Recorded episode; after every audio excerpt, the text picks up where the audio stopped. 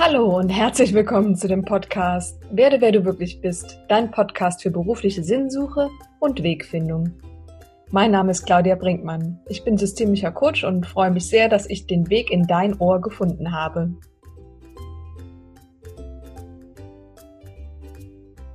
Ich freue mich sehr, dass heute Christopher Fritz bei mir ist. Christopher ist 29, hat ähm, ursprünglich einen Hauptschulabschluss absolviert und dann eine Metzgerausbildung und sogar die Metzgermeisterprüfung, aber studiert heute Philosophie und Soziologie und ist Vegetarier. Und wie es dazu kam, darüber freue ich mich heute sehr mit dir zu sprechen. Christopher, schön, dass du da bist. Hallo Claudia, schön, dass ich da sein kann. Prima, sehr gut. Ich fand deinen Lebenslauf einfach total spannend und interessant und freue mich sehr auf das Gespräch mit dir heute. Und ich würde einfach mal starten, damit dich zu fragen, ja, du hast mal eine Ausbildung zum Metzger absolviert. Wie kam es eigentlich dazu?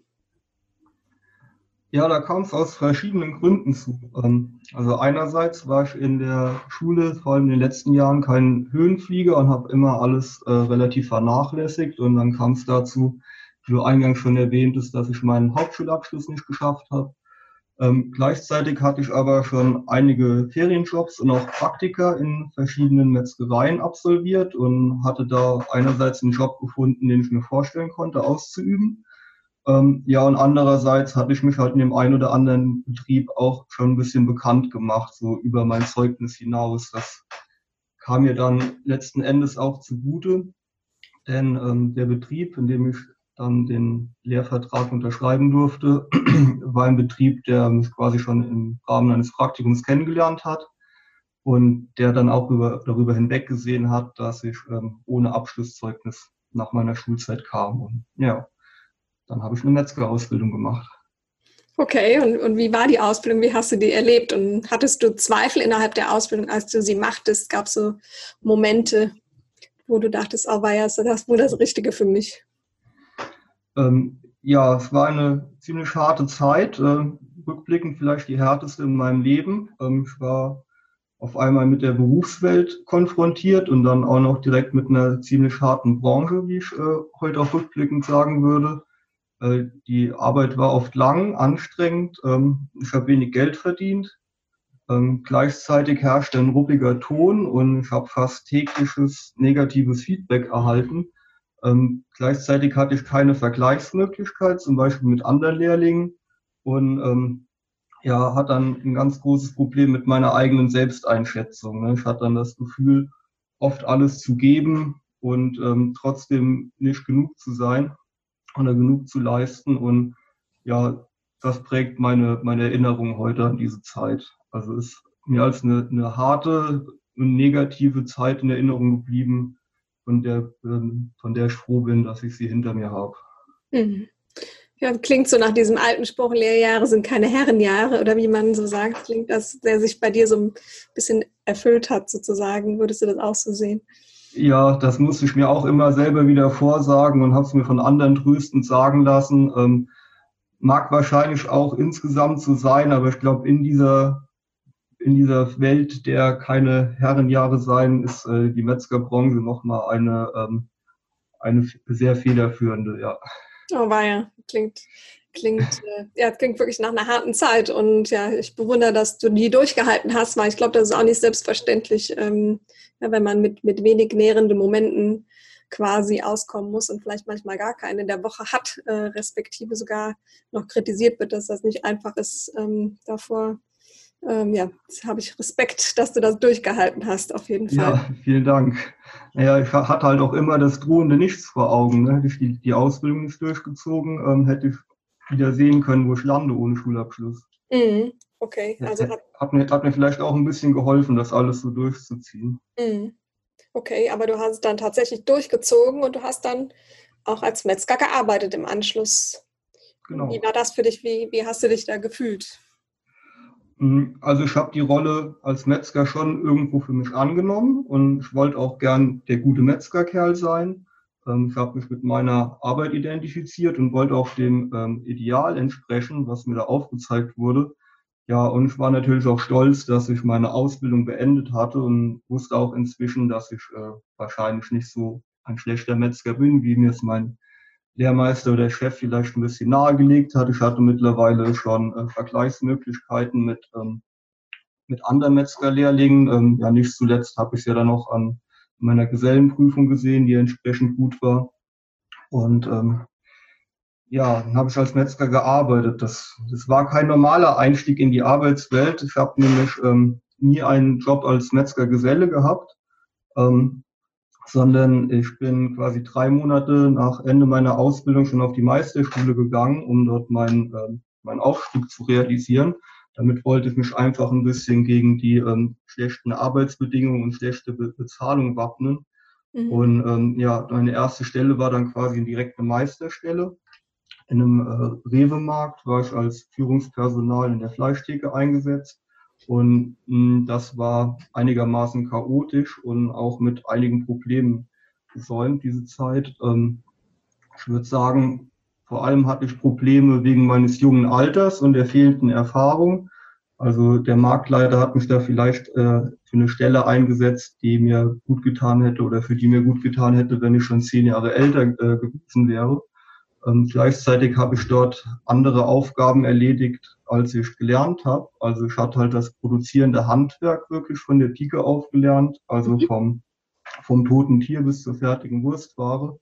War dort dann vor allem mit Verkaufssituationen und administrativen Tätigkeiten wie Warenbestellungen oder Personalführung konfrontiert.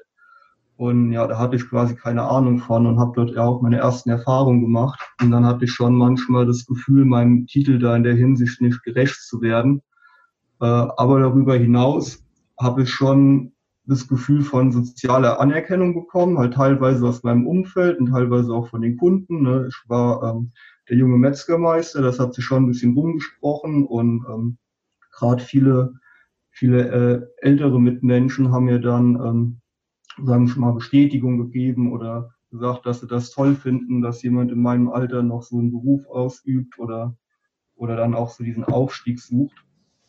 Ähm, ja, allerdings gab es auch, auch befremdende Stimmen und, und, Menschen mit Vorurteilen, was dann teilweise dafür gesorgt hat, dass ich mir genau überlegt habe, wem ich erzähle, was ich arbeite und wem nicht. Okay. Also nur wenn du das Gefühl hattest, äh, dass jemand, der, ja, dem kann ich, ja, dem kann ich offen sagen, was ich mache, oder wenn du das Gefühl hattest, dass jemand mit vielen Vorurteilen, dann, dann sage ich lieber nicht, was ich mache, oder? Ja, genau. Ich sag mal, wenn ich jetzt am Wochenende ein nettes Mädchen kennengelernt habe, ähm, dann habe ich mir schon überlegt, ob oder wann ich erzähle, dass ich Metzger bin oder erstmal abgewartet, ähm, auf, auf welchen Boden da diese Information rieseln wird. Okay, ja. okay. Ja, verstehe. Mhm. Du hast dann, ja, du bist quasi, als, wie du gerade erzählt hast, als, als sehr junge Führungskraft äh, in diesem Markt gelandet und hattest dann entsprechend an der einen oder anderen Stelle Schwierigkeiten, dich da einzufinden, war eine große Herausforderung für dich. Bist quasi wahrscheinlich auch ein bisschen ins kalte Wasser gesprungen als Führungskraft mhm. sozusagen. Und ähm, du bist dann gewechselt äh, vom, vom Edeka-Markt in den Betrieb deines Onkels und hast da insgesamt ungefähr viereinhalb Jahre gearbeitet. Ähm, wie, wie kam es dazu und, und wie war das für dich? Mhm. Ja, da kamen zwei Dinge zusammen. Einerseits äh, war ich nach anderthalb Jahren in diesem Rewe-Markt ähm, ja, desillusioniert und auch teilweise resigniert und ähm, wollte nicht unbedingt dort bleiben. zur gleichen Zeit ähm, hat mein Onkel eine, einen Ersatz gesucht für eine Verkaufskraft in seinem Laden. Und dann hatten wir den Plan geschmiedet, dass ich doch vielleicht da einsteigen könnte. Also das war ein Betrieb, der vorher ganz alleine mit meinem Onkel funktioniert hat. Also er war der einzige produzierende Metzger darin.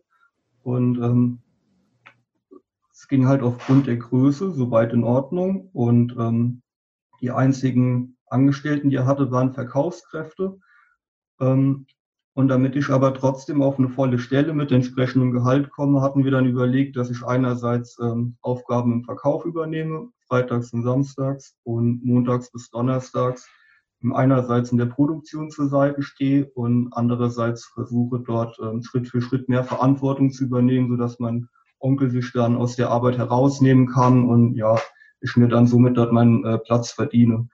Ähm, anfangs war die Zeit dort äh, vor allem von Freude geprägt und ich habe mich da sehr an die positiven Zeiten äh, zurückerinnert, wo ich dort meine ersten Ferienjobs gemacht habe.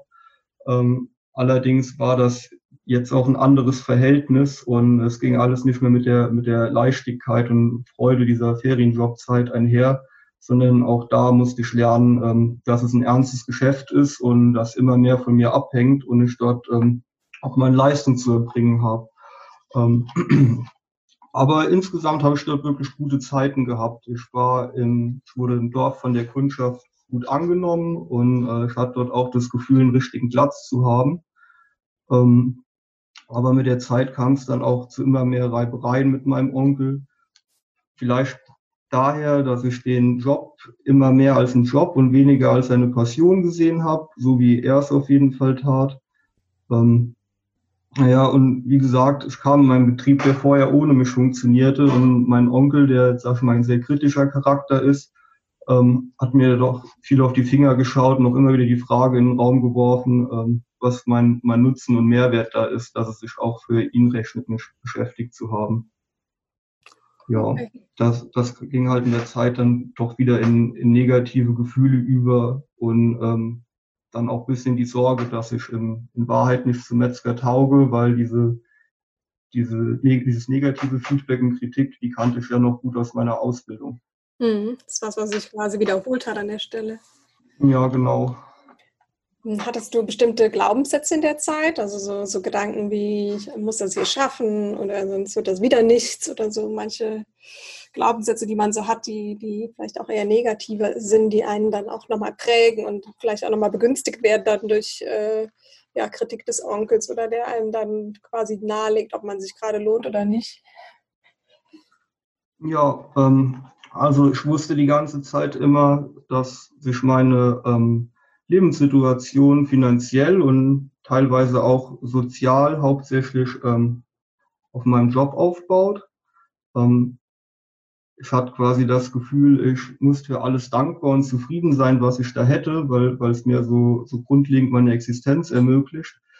Ähm, und gleichzeitig habe ich damit so ein bisschen Sorge und Zweifel verdrängt und ähm, mich auch ein bisschen schlecht gefühlt, wenn ich, wenn ich so, solche Gedanken hatte.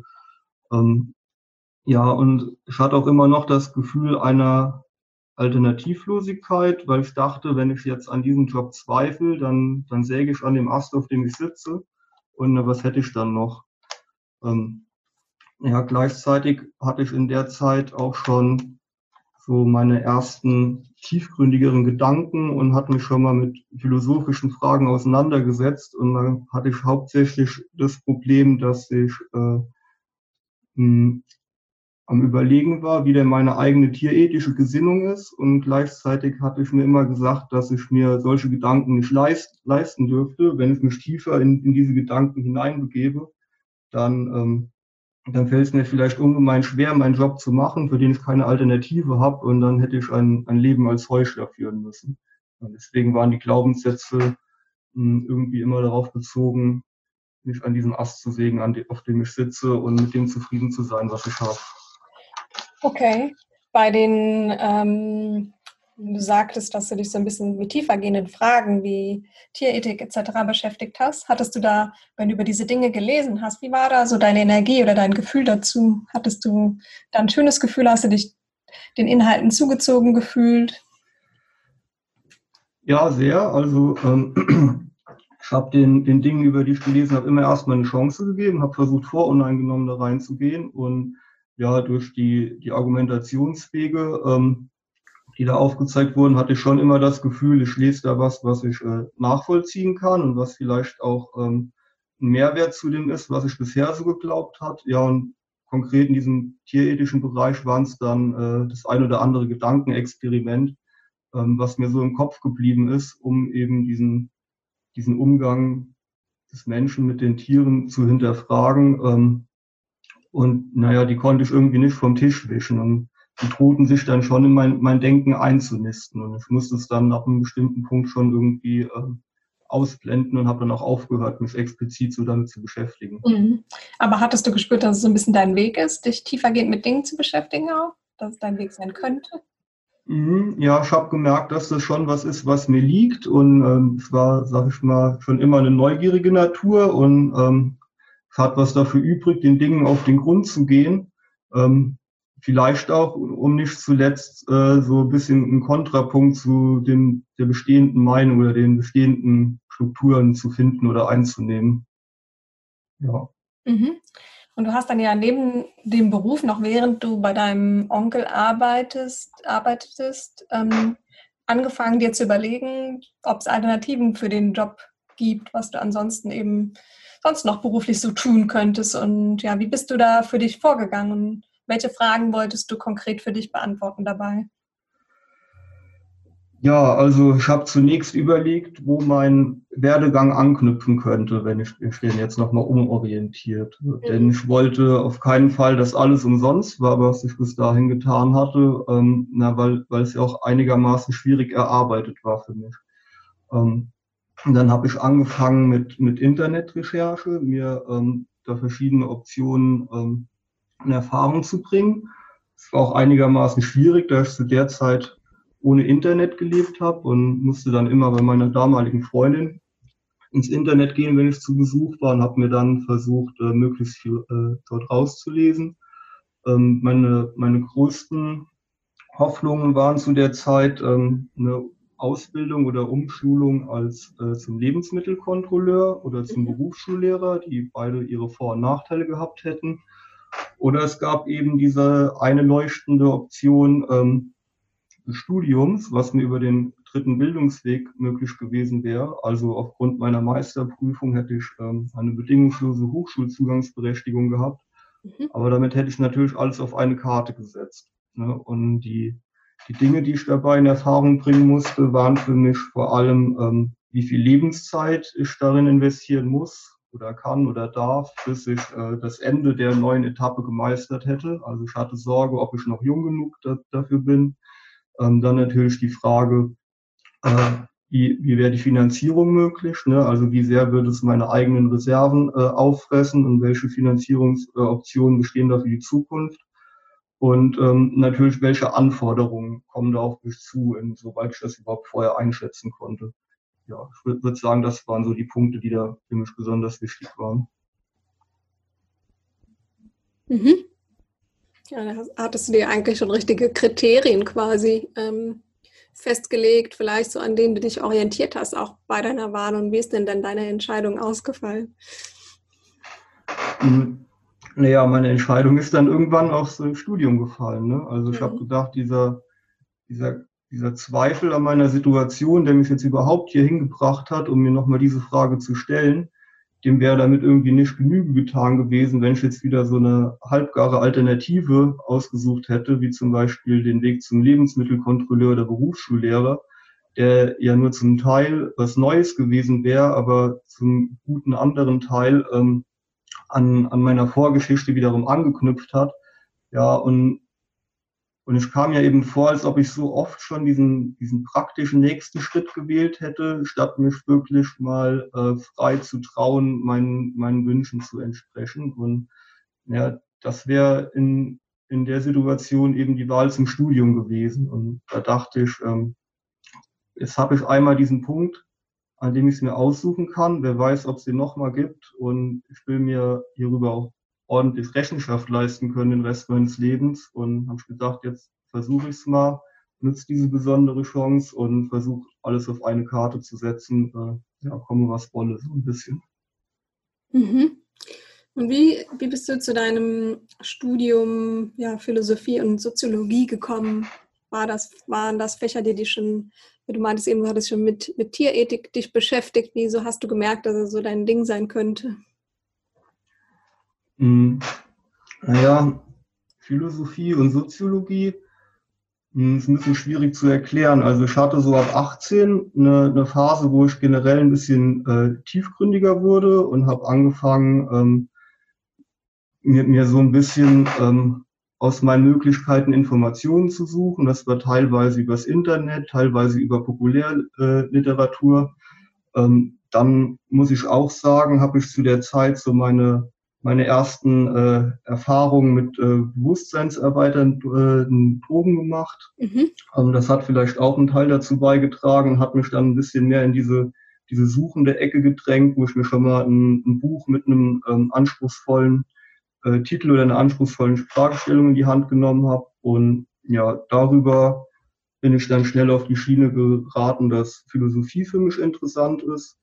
Und ähm, 2010 war das gewesen. Damals war das äh, Buch von Richard David Brecht, Wer bin ich und bin ja wie viele, ziemlich populär. Das hatte ich zu der Zeit gelesen und kam dann darüber auch äh, in Berührung mit, mit dem Fach der Soziologie und das hat mich dann fast ebenso begeistert.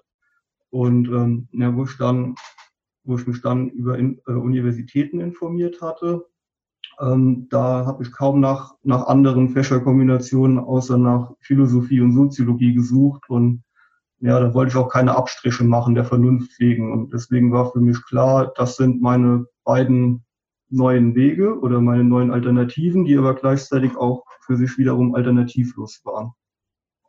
Okay. Mhm. Ah ja. An, an, an welchem Punkt hast du so für dich den Entschluss gefasst, bei deinem Onkel dann auszusteigen? Also ich verstehe dich so, du hast bei, dich bei dir hat sich so der Wunsch verfestigt, ähm, ja, was anderes machen zu wollen. Ähm, du hast bist dann ja schon, schon ja, durch eine Anbahnung vorher zu, zu Philosophie und Soziologie gekommen und hast dich dann entschieden, ein Studium in den Fächern aufzunehmen und dann bist du irgendwann zu deinem Onkel gegangen und, und, und hast ihm das mitgeteilt oder wie, wie, wie hast du den Entschluss gefasst, bei ihm auszusteigen und gab es da vielleicht ein einschneidendes Erlebnis? Hm, also insgesamt ist über die Zeit doch ein, ein Zweifel gewachsen, ne? ähm, halt Zweifel an meinen Fähigkeiten äh, durch das negative Feedback, was immerhin kam, äh, immer wieder kam und damit auch die Sorge, mich ins äh, Unglück zu stürzen, äh, wenn ich weiter auf eine Geschäftsübernahme aus bin. Also da wäre ja große finanzielle ähm, Schuld und quasi Abhängigkeit von meinem äh, handwerklichen Schaffen über die nächsten Jahrzehnte mit einhergegangen. Und naja, das wurde mir dadurch alles ein bisschen unattraktiver und, und ich habe das, äh, ich habe mich in einer, in einer Zwangssituation gesehen, weil ich einerseits eben nicht wusste, was ich nun anders machen kann. Ähm, und andererseits der Zeitpunkt näher rückte, wo ich mich dafür hätte entscheiden müssen. Mm. Und nun ja, dieser, dieser Weg des Metzgers, der lief nun mal wenn ich dann ehrlich war, irgendwie doch auf diesen Punkt hin. Also das war irgendwie was, was die ganze Zeit im Raum stand und nicht zuletzt diese, diese letzten viereinhalb Jahre bei meinem Onkel, dass ich dachte, dass, dass die Steigerung zu dieser Stelle als Meister, die ich hatte, eben eine Selbstständigkeit wäre und mir das irgendwie noch mehr ähm, Lebensgefühl oder Work-Life-Balance oder finanzielle Unabhängigkeit oder was immer ich mir davon gesprochen hatte, äh, mir das noch mehr ermöglichen würde. Hm. Naja, und insgesamt habe ich dann ja auch versucht, mir die, mir die Umstände etwas äh, schön zu reden. Ich dachte, dieses Leben begünstigt vor allem ähm, eine langfristige Beziehung, die man führt. Ich wäre da in den, in den Ort integriert gewesen. Ich hätte äh, mit, mit, der, mit der übernommenen Metzgerei und den, und den Immobilien und dem, und dem Raum, den ich damit gewonnen hätte, äh, gute Grundlagen, dort Kinder großzuziehen und so ein idyllisches Dorfleben zu führen. Ähm, und dann kam aber schrittweise auch Zweifel an meiner Beziehung, die ich damals geführt habe und die Einsicht, dass nicht alles in Granit gemeißelt ist und Dinge sich auch ändern können. Und äh, zusammen mit der Frage, ob ich nicht langsam mal darauf hören sollte, wenn mir alle Vorgesetzten äh, immer wieder Kritik entgegenbringen, ähm, gleichzeitig habe ich bei meinen Freunden gesehen, die ausnahmslos alle was anderes gemacht haben, nämlich äh, einen abenteuerlichen Weg bestritten mit Studium und Reisen, worüber ich äh, oft ein bisschen neidvoll nachgedacht hatte. Und ähm, ja, daraus hervorging dann auch oft die Sorge, mein, meine einzige oder mein einziges Leben im Unglück zu verbringen. Und dann war der Tropfen, der das Fass zum Überlaufen bring, äh, brachte, ein Konflikt mit meiner damaligen Freundin, der mich äh, ein bisschen wachgerüttelt hat und ich gedacht habe, das ist eine ziemlich blöde Idee, dass ich mir hier alles nur rechtfertige, weil es so sehr in dieses, äh, dieses Konzept von, ich bleibe hier im Ort, ich habe eine stabile Beziehung und ich werde Kinder kriegen, ähm, weil es alles irgendwie ein bisschen damit zusammenhing. Das, das Konzept wurde brüchig. Mm. Und dann habe ich äh, Ende 2016, also da war der Konflikt, habe ich entschlossen, dass ich meine, meine weitere Lebensplanung und vor allem meine, wie ich glaubte, letzten guten Jahre nicht damit verbringen dürfte, hier an etwas festzuhalten, was gar nicht so sehr in Granit gemeißelt ist und ich vielleicht auch mal ähm, egoistischere Gedanken zulassen dürfte, die, ähm, die mich darauf zurückführen, dass ich eigentlich auch meinem eigenen Glück verpflichtet sein darf und vielleicht auch sollte. Ja, ich würde sagen, das war so der Weg. Also diese langsam, langsam aufgewachsene, äh, neu, erneute Resignation und die Sorge, dass ich mir da was einbrock, was ich lange auszulöffeln hätte und dann die Vorteile, die es mir bringen könnte in der Form, dass ich die wieder in Zweifel gezogen habe, weil ich nicht wusste, ob dieses ganze Konzept, in das die, die Rolle als Metzger gut hereingespielt hätte, überhaupt von Dauer sein wird oder kann. Und ja, nachdem dieser Streit dann war, da habe ich mich wirklich entschieden, ähm, ich ändere jetzt was, ich habe keine Lust mehr hier drauf und ähm, fange jetzt an, mir konkret zu überlegen, ähm, was ich machen möchte und aber alles auch unter, ähm,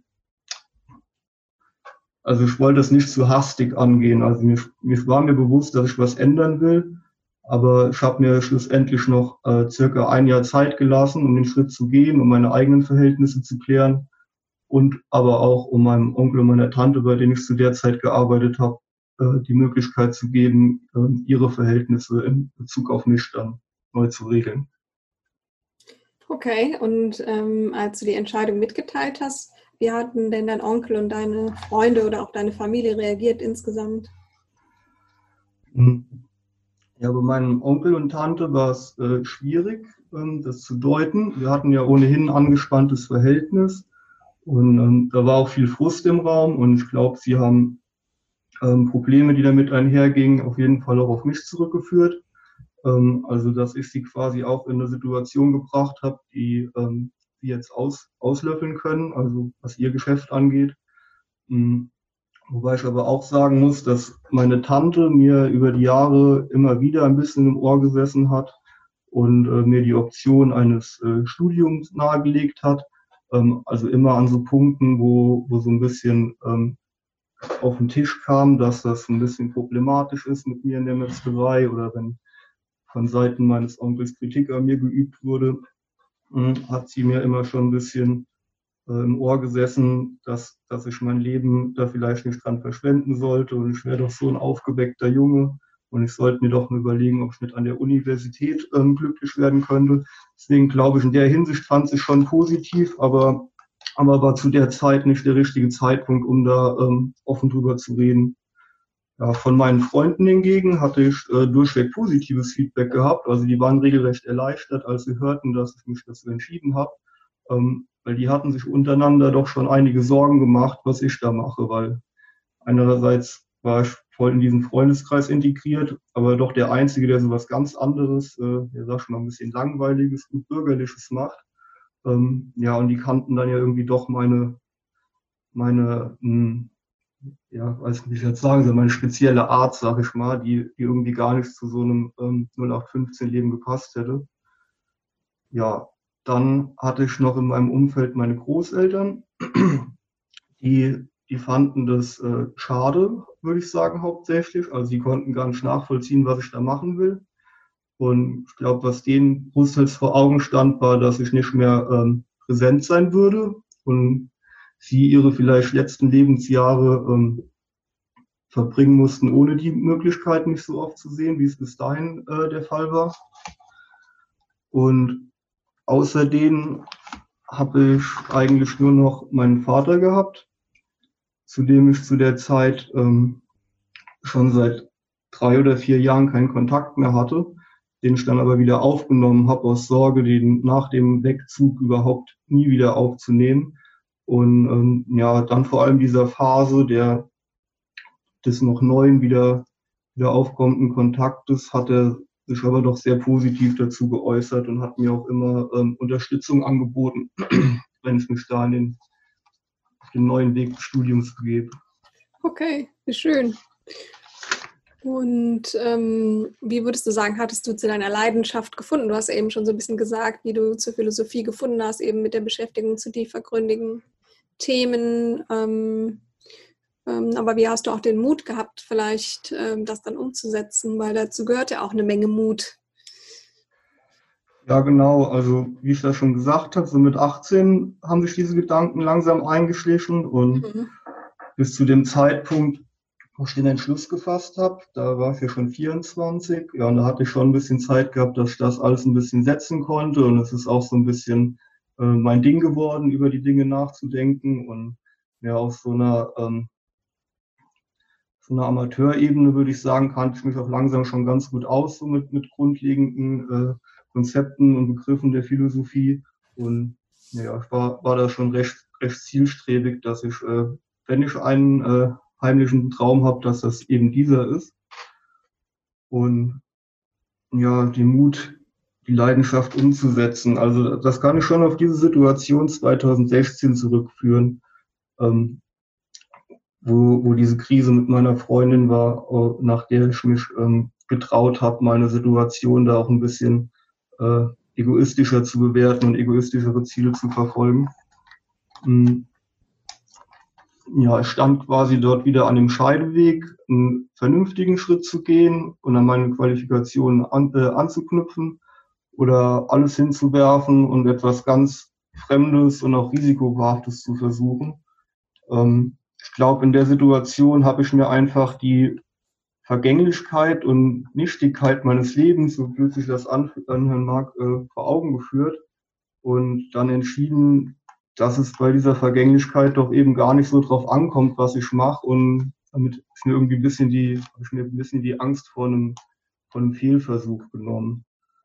Hm. hm also ja. die Vorstellung, ähm, die Vorstellung, unser Leben ist vielleicht begrenzt und wichtiger ist, dass ich etwas mache, als nichts zu tun oder keine Entscheidung zu treffen? Naja, ich dachte eben, am Ende meines Lebens muss ich mir selbst Rechenschaft leisten, mir selbst und keinem anderen. Äh, ich bin der Einzige, der meine Gefühle nachempfinden kann und, irgendwie ist das dann das Einzige, was zählt oder nachdem ich etwas bemessen muss. Mhm. Ähm, ja, und ja, Vergänglichkeit vor allem und, und Nichtigkeit, das waren schon so Sachen, die die sind ja da sehr eindrücklich geworden durch meine mhm. Beschäftigung mit solchen philosophischen Fragestellen. Ich dachte, in der Geschichte des Universums bin ich ein kleiner, unbedeutender, verpuffender Aspekt und dann ist es wieder ohne mich und naja, keinen wird es in 50 Jahren kümmern, was ich zu der Zeit gemacht habe, äh, außer mich, ne, der dann in seinem alt, äh, älter gewordenen Ich äh, nochmal darüber Gericht halten muss, was ich denn damals so gemacht habe und was ich mir damit eingebrockt oder auch vorenthalten habe. Ne? Mhm. Mhm. Ja, also, also, da ging schon ein bisschen das Gefühl wirklich einher, dass ich es mir schuldig bin, ähm, meine letzten Jahre irgendwie so zu verbringen, dass ich das im Alter noch unterschreiben könnte und nicht nur die Stimme derer im Ohr zu haben, die mir immer gesagt haben, was denn ein gutes Leben ist oder irgendwie so hm, Berufsethos vor, vorgelebt oder vorgesagt haben oder wie denn ein, ein gut bürgerliches Leben auszusehen hätte. Mhm. Was, was würdest du sagen, hat dir aus heutiger Sicht so am meisten in der Situation geholfen, in der du da warst? Die Entscheidung zu treffen, das zu finden in diesem Prozess? Mhm. Also viel hat mir geholfen, es bei meinen Freunden zu sehen, also wirklich wie leicht und unvernünftig das Leben funktionieren kann. Das war teilweise ein so krasser Kontrast zu ähm, meinem eigenen Leben oder auch dem, was ich von meinen ähm, Specs-Personen, also zu den Personen, zu denen ich ein bisschen aufgesehen habe, äh, das Beruf und Familie, zu dem, was die so vorgelebt haben. Und ähm, ja, auch wenn, wenn ich die, die Geschichten von meinen Freunden erzählt habe bei diesen Personen, dass sie es teilweise gar nicht glauben konnten, dass es so vonstatten geht. Andererseits habe ich aber gesehen, dass es so vonstatten geht und das hat mir viel Mut gegeben und vor allem äh, auch Lust, das selber auszuprobieren und nachzumachen. Ähm, ich hatte auch Vertrauen in mich selbst, würde ich sagen. Also ich hatte kein, kein großes Problem mit Selbstvertrauen. Und ähm, als ich dann noch gesehen habe, dass es äh, Strukturen gibt, die ich nutzen konnte, wie zum Beispiel diesen dritten Bildungsweg oder Finanzierungsmöglichkeiten, äh, würde ich sagen, das hat mir so ein bisschen die Angst genommen und, und dadurch auch geholfen. Ja. Mm, und dann hatte ich meine Situation zuletzt eben so betrachtet, dass ich dabei mehr zu gewinnen als zu verlieren habe. Mhm. Okay. Und war ja dann auch eine finanziell schwierige Situation, weil du hattest ja vorher zumindest ein Gehalt und äh, mit dem Studium ja, fiel das ja im Prinzip weg und äh, du brauchtest eher Geld, um das Studium zu finanzieren, respektive deinen Unterhalt. Wie hast du das gemacht? Ja, das, ähm, das war ziemlich gut möglich. Also ich hatte dann die, die Kombination äh, aus Erspartem und ähm, BAföG, was ich mir beantragen wollte. Und ähm, aufgrund meines Werdeganges und meiner Lebenssituation war ich ähm, in mehrfacher Hinsicht für ein BAföG begünstigt. Ähm, ich war auch unabhängig von den Einkünften meiner Eltern, was bei den meisten BAföG-Anträgen so ein kritischer oder schwierig abzuwickelnder Punkt ist. Und ähm, ja, ich habe dann irgendwann gemerkt, wenn, wenn hier alles klappt, wie ich mir das äh, gedacht habe, also das maximale BAföG genehmigt zu bekommen, ähm, plus mir eine möglichst günstige äh, Wohnung zu organisieren und mein Studium auch so ein bisschen so zu strukturieren, dass ich vielleicht über die, die sechs Monate Regelstudienzeit noch hinaus gefördert werden konnte. Ähm, schien mir das äh, ohne große Entbehrungen ähm, so umzusetzen zu sein. Und ähm, ja, schlussendlich habe ich dann auch noch ein ein Jahr Training mit wenig Geld eingelegt, bevor ich an die Uni gegangen bin, wo ich einfach mal probiert habe, ähm, hey, schaffe ich es mit drei oder 400 Euro im Monat zu leben. Und so habe ich mein letztes Jahr verbracht, bevor ich auf die Uni gegangen bin. Und da haben sich auch, ähm, hat sich auch sukzessive der Erfolg der verschiedenen Anträge eingestellt. Ich habe das nicht genauso geschafft. Also mein BAföG-Antrag wurde mir bewilligt mit dem ähm, Höchstsatz. Äh, gleichzeitig habe ich eine Wohnung im Studentenwohnheim bekommen, was die möglichste Art zu wohnen war, wie mir, mir schien oder heute auch noch scheint. Ähm, ja, das war, das war mein Finanzplan für die Zeit. Sehr schön. Gab es dir, also da schien sich ja, schienen ja die Dinge gut zu klappen oder vielleicht auch in so eine Energie zu kommen, dass sich vielleicht so eine Art Flow einstellt, dass plötzlich ja, Türen offen sind, Dinge möglich sind und äh, das günstigste, die günstigste Unterkunft gefunden hast ähm, das äh, stelle ich mir als sehr positives Gefühl vor. Aber gab es daneben auch Sorgen, die du dir gemacht hast? Und welche waren das? Ja, klar, auf jeden Fall. Also meine größte Sorge war auch bei, bei allem geschöpften neuen Mut, äh, auf einmal zu entdecken, dass mein altes Leben besser war und äh, ich mir wirklich sagen musste, dass ich undankbar war und äh, schlimmstenfalls wieder in mein altes Leben zurückgewünscht hätte, was natürlich nicht wieder gegangen wäre. Mhm. Äh, aber auch konkret äh, hatte ich Sorge, den Anforderungen des Studiums gewachsen zu sein. Ähm, ich meine, ich habe die Schule nur bis in die neunte Klasse gemacht und die letzten zwei Jahre davon auch wirklich äh, kaum noch anwesend. Und hatte ich große Sorge, dass meine Fähigkeiten in äh, Mathe und Englisch, aber auch meine Selbstorganisation genügen würden, um wirklich studieren zu können. Also irgendwo war da immer die kleine Stimme in mir drin, die mir sagte, wie machst du da eigentlich was vor? Äh, du wirst ein blaues Wunder erleben, wenn du da bist.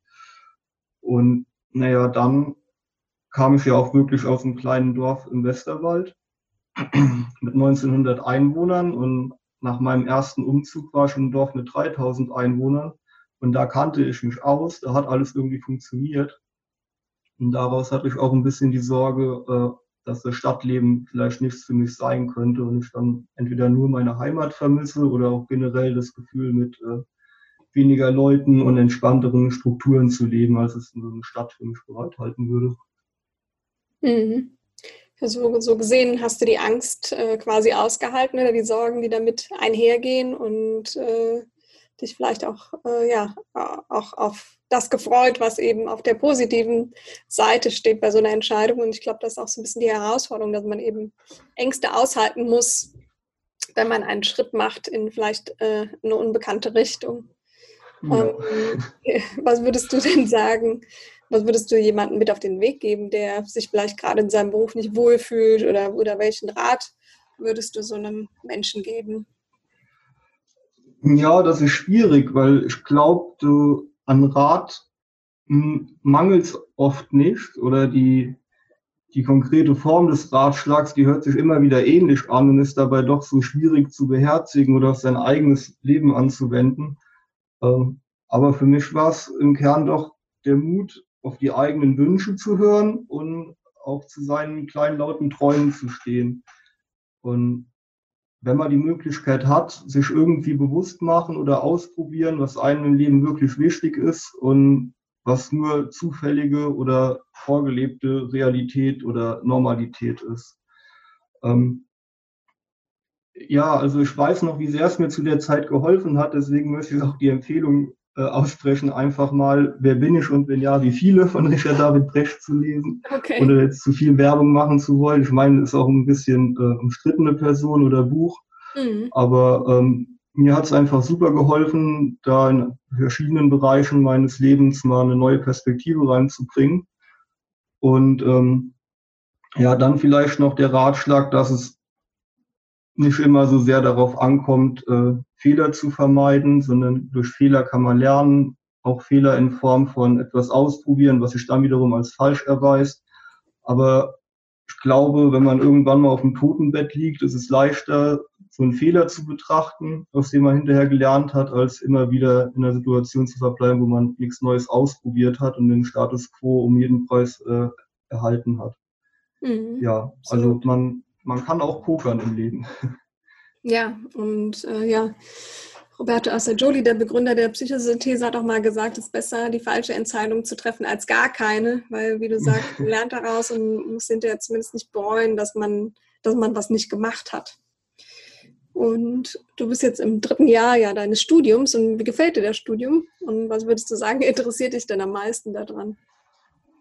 Um, also ich bin teilweise immer noch sehr begeistert, vor allem von der immensen Freiheit, die so ein Studium äh, ermöglicht. Also komplette Freiheit in der Selbstorganisation vom ähm, Studienverlauf über Stundenplan als auch über das äh, Sozialleben, was nebenher möglich ist, weil man kann sich wirklich Zeiträume fassen, äh, Zeiträume schaffen, ähm, aber trotzdem teilweise auch Ernüchterung mittlerweile. Hm also zum Beispiel über das konkrete Studiensystem, ähm, mhm. also das Bologna-System mit Bachelor und Master, wo die, die Regelstudienzeit einfach auf sechs Semester ähm, definiert ist. Mhm. Und es kommt mir vor, als wäre das zu wenig Zeit, gerade äh, als Student der Geisteswissenschaften oder Sozialwissenschaften, ich auch mit zurechne, äh, komme ich mir oft gehetzt vor und ähm, ja, dass ich das Studium mit wenig Muße verfolge, als eher einen vorgefertigten Plan abzuarbeiten oder eine Auswahl aus äh, vorgefertigten Punkten zu treffen, die ich dann abarbeite.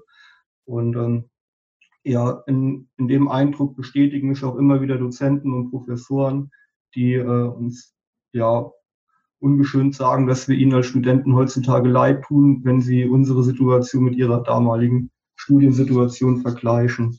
Mhm. Ähm, naja, aber trotzdem betrachte ich das immer noch als die, eine der wahrscheinlich besten Etappen meines Lebens.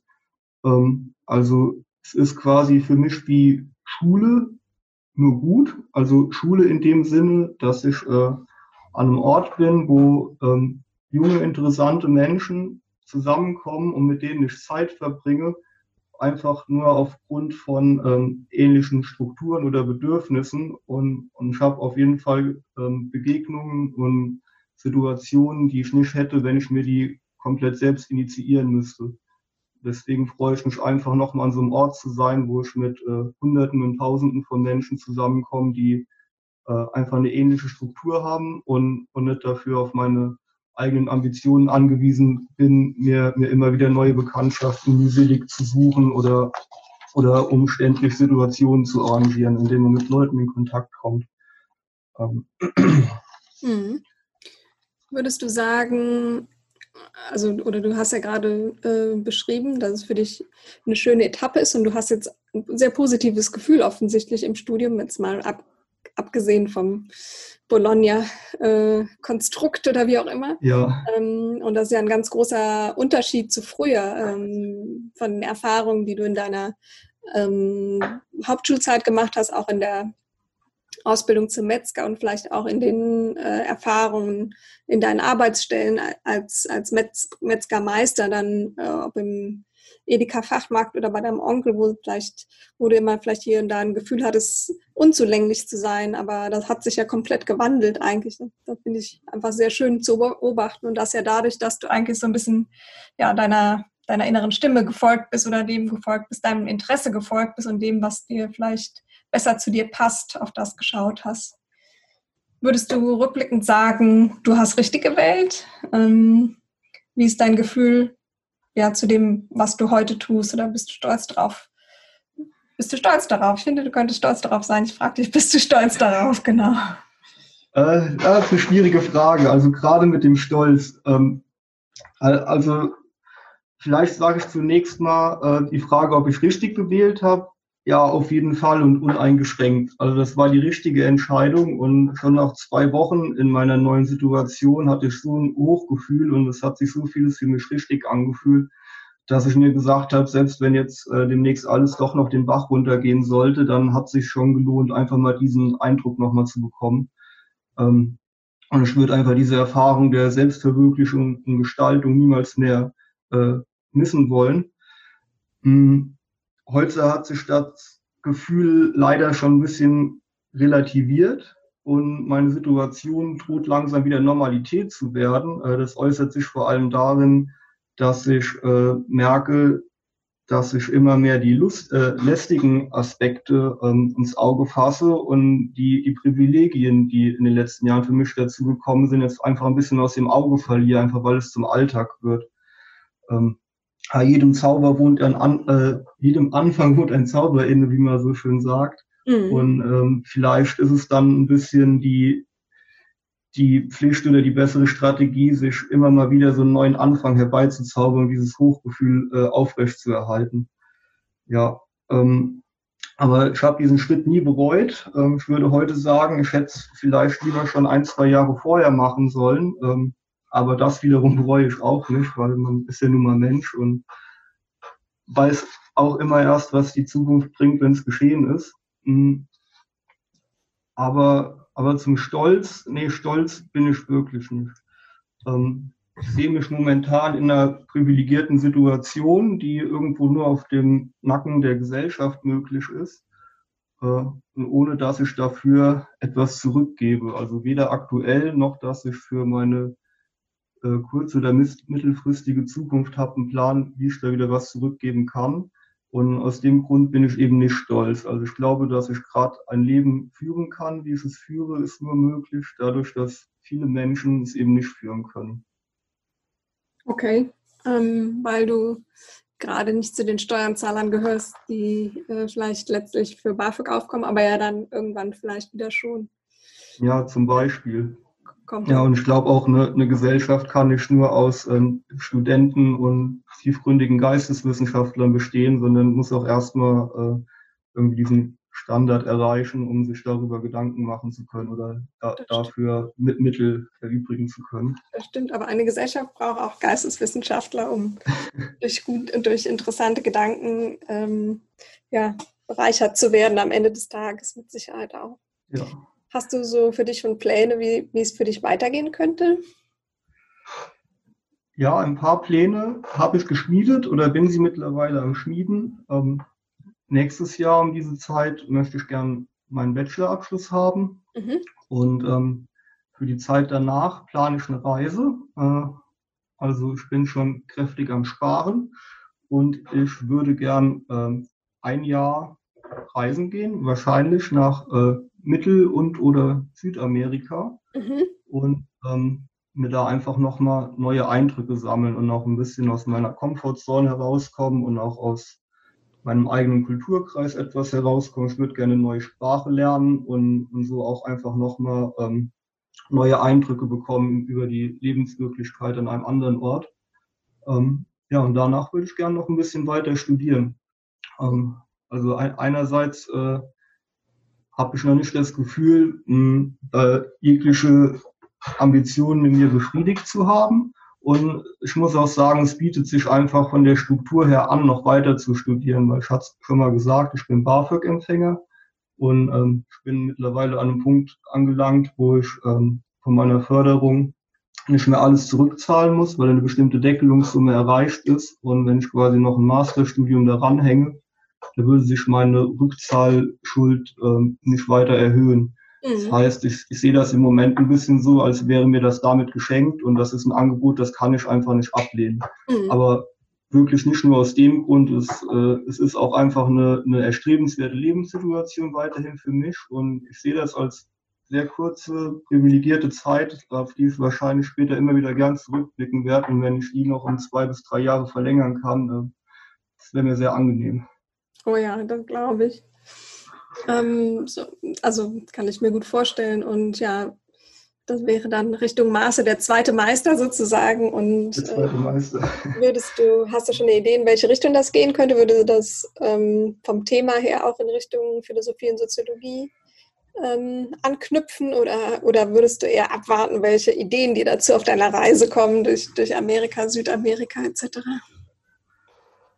Ja, so ungefähr. Ähm, also mein, mein Hauptfach im Bachelor ist ja die Soziologie. Das heißt, ähm, da werde ich auch meinen Abschluss haben und darauf aufbauend gibt es ähm, ein ganzes Spektrum an verschiedenen Masterstudiengängen, die alle mehr oder weniger eng mit dem Grundstudium zu tun haben. Mhm. Und ähm, damit kann ich gut leben, weiß aber auch noch nicht, wo es mich konkret hintreiben soll. Also da wird sich wahrscheinlich wieder so ein bisschen die Frage stellen, was Vernünftiges, was verspricht damit ähm, wirklich mal Geld verdienen zu können oder wieder irgendwas Romantisches, was dem sehr tiefen Leidenschaft und dem Interesse folgt, äh, was ich jetzt habe oder bis dahin vielleicht noch entwickeln werde. Und ja, ich lasse es mir im Moment tatsächlich noch ein bisschen offen und verschiebt die Entscheidung auf morgen, ähm, gerade weil auch dieses Jahr der Reise noch dazwischen steht. Und ja. Ja, also ich hänge mich gern ein bisschen an dem Gedanken auf, dass ich nach dem Jahr äh, vieles klarer sehen und besser wissen werde. Aber das lasse ich auch mal dahingestellt, weil das dachte ich mir vor drei Jahren auch über die Zeit meines Studiums, dass ich nach meinem Bachelorstudium schon genaueres wissen werde und ein konkretes Ziel verfolgen werde. Aber es hat sich bis heute äh, vielleicht leider, vielleicht zum Glück noch nicht ergeben. Okay. Wer weiß, aber ich drücke dir auf jeden Fall die Daumen, dass ich alles so ergibt, wie du dir es vorstellst oder wie, ja, wie das Leben auf dich zukommt und wie es sich für dich gut anfühlt. Wenn du so zurückblickst, inwieweit würdest du sagen, hast du dich denn auch so auf deine innere Stimme verlassen, auf deine Intuition bei deinen Schritten? Ja, also seitdem ich 2017 an die Uni gegangen bin, würde ich sagen, habe ich mich viel auf meine innere äh, Intuition und auf meine innere Stimme verlassen. Und ähm, dem äh, gewichte ich heute ähm, mehr bei, als ich es damals in meiner Zeit als Metzger getan habe. Ähm, zum Teil natürlich, weil, weil das so eine positive Erfahrung doch auch für mich war, ähm, aber auch, weil ich jetzt im Rahmen meines Studiums äh, das ein bisschen gefahrloser vonstatten gehen lassen konnte. Also wenn ich einfach meiner Intuition folgte bei den Kursen oder Fächern, die ich jetzt äh, konkret belege, äh, ja, da, da ging ja kein, kein großes Risiko mit einher. Es lief ja trotzdem immer alles auf meinen Abschluss hinaus. Äh, ja, aber ich würde trotzdem sagen, ich habe es jetzt ein bisschen besser gelernt für mich und auch ein bisschen verinnerlicht. Ähm, aber ich glaube auch, dass ich mich in Zukunft da immer wieder am Riemen reißen äh, werden muss, damit ich mich nicht äh, einlullen lasse von meiner aktuellen Situation oder dem wieder praktischen nächsten Schritt oder dem Schritt des geringsten Aufwands oder des geringsten Risikos. Und ja, glaube ich, so eine innere Stimme kann da ein bisschen zwiespältig sein. Es wird wahrscheinlich immer diese eine Stimme in mir geben, die mir sagt, was jetzt der nächste sichere Weg ist, wo, wo ich nicht viel mit aufs Spiel setze. Und die, die eine verwegenere Stimme, die mir sagt, was auch irgendwie romantisch und schön wäre und ja, die dann wieder mit meinen, mit meinen besten Jahren, die ich doch auszuleben habe, argumentiert. Äh, ja, aber ich werde ja auch älter mit der Zeit. Vielleicht wird diese eine Stimme dadurch dann zwangsläufig ein bisschen leiser werden und die, die vernünftigere Stimme, die wird dann wieder ihren Platz einnehmen. Ich wünsche dir, dass die romantische Stimme auch weiterhin zu dir spricht, auf jeden Fall. Ähm, würdest du auch einen Job des Geldes wegen annehmen? Ja, das ist eine schwierige Frage. Hm. Also ich kann mich nicht ganz, ganz frei machen von monetären Interessen. Ich glaube, äh, ich wäge mittlerweile oft so in Lebenszeiten ab. Also Geld hat für mich einfach einen konkreten Mehrwert in Lebenszeit unrechenbar. Mm, und, und wenn mir, wenn mir ein Job irgendwie was versprechen würde, oder sag ich mal, ein, ein Job, der mir aufgrund seiner Konstitution jetzt nicht so interessant erscheint, aber das, das Geld mir irgendwie einen Mehrwert bringen wird, mit dem ich irgendwie andere Lebenszeit kompensieren könnte, sodass ich unterm Strich irgendwie doch freier und ungebundener wäre, dann glaube ich, dass ich so einen Job schon annehmen könnte. Hm. Ich habe halt oft auf diese Kalkulation vor meinem inneren Auge, dass ich acht Stunden meines Tages schlafe, acht Stunden arbeiten gehe und dann noch acht Stunden dazu habe, mein Leben zu leben. Und naja, ich sag mal, wenn ich jetzt vier Stunden arbeiten gehen müsste und könnte dann zwölf Stunden meines Tages mit meinem Leben Leben verbringen, dann äh, würde das schon den einen oder anderen Job für mich rechtfertigen. Okay, das kann ich verstehen. Also nur in einem Aufwiegen, ähm, ja, Geld gegen Lebenszeit, die du dann eben auch nochmal nutzen kannst, um die Dinge zu tun, die du gerne machst und die letztlich äh, ja vielleicht auch äh, ein bisschen das sind, was deine ähm, innere Stimme ähm, äh, dir manchmal vorschlägt, die vielleicht eher in die Richtung geht, das zu tun, dein Leben zu nutzen und eben das daraus zu machen, was du bis jetzt daraus gemacht hast. Auch. Genau.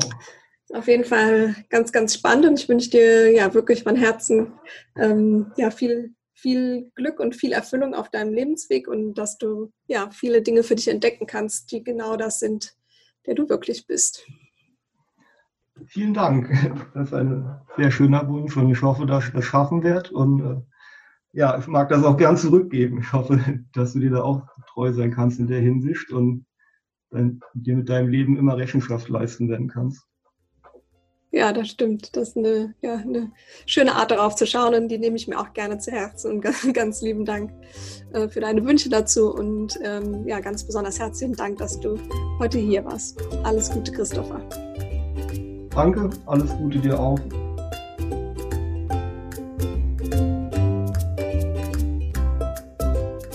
Bist du aktuell unzufrieden in deinem Job? Möchtest du dich neu orientieren? Willst du entdecken, was wirklich in dir steckt und dein volles Potenzial dazu entfalten? Wenn du herausfinden möchtest, was ein Coaching konkret für dich bewirken kann, dann buche gerne jetzt ein kostenloses Klarheitsgespräch mit mir auf www.claudiabrinkmann.com.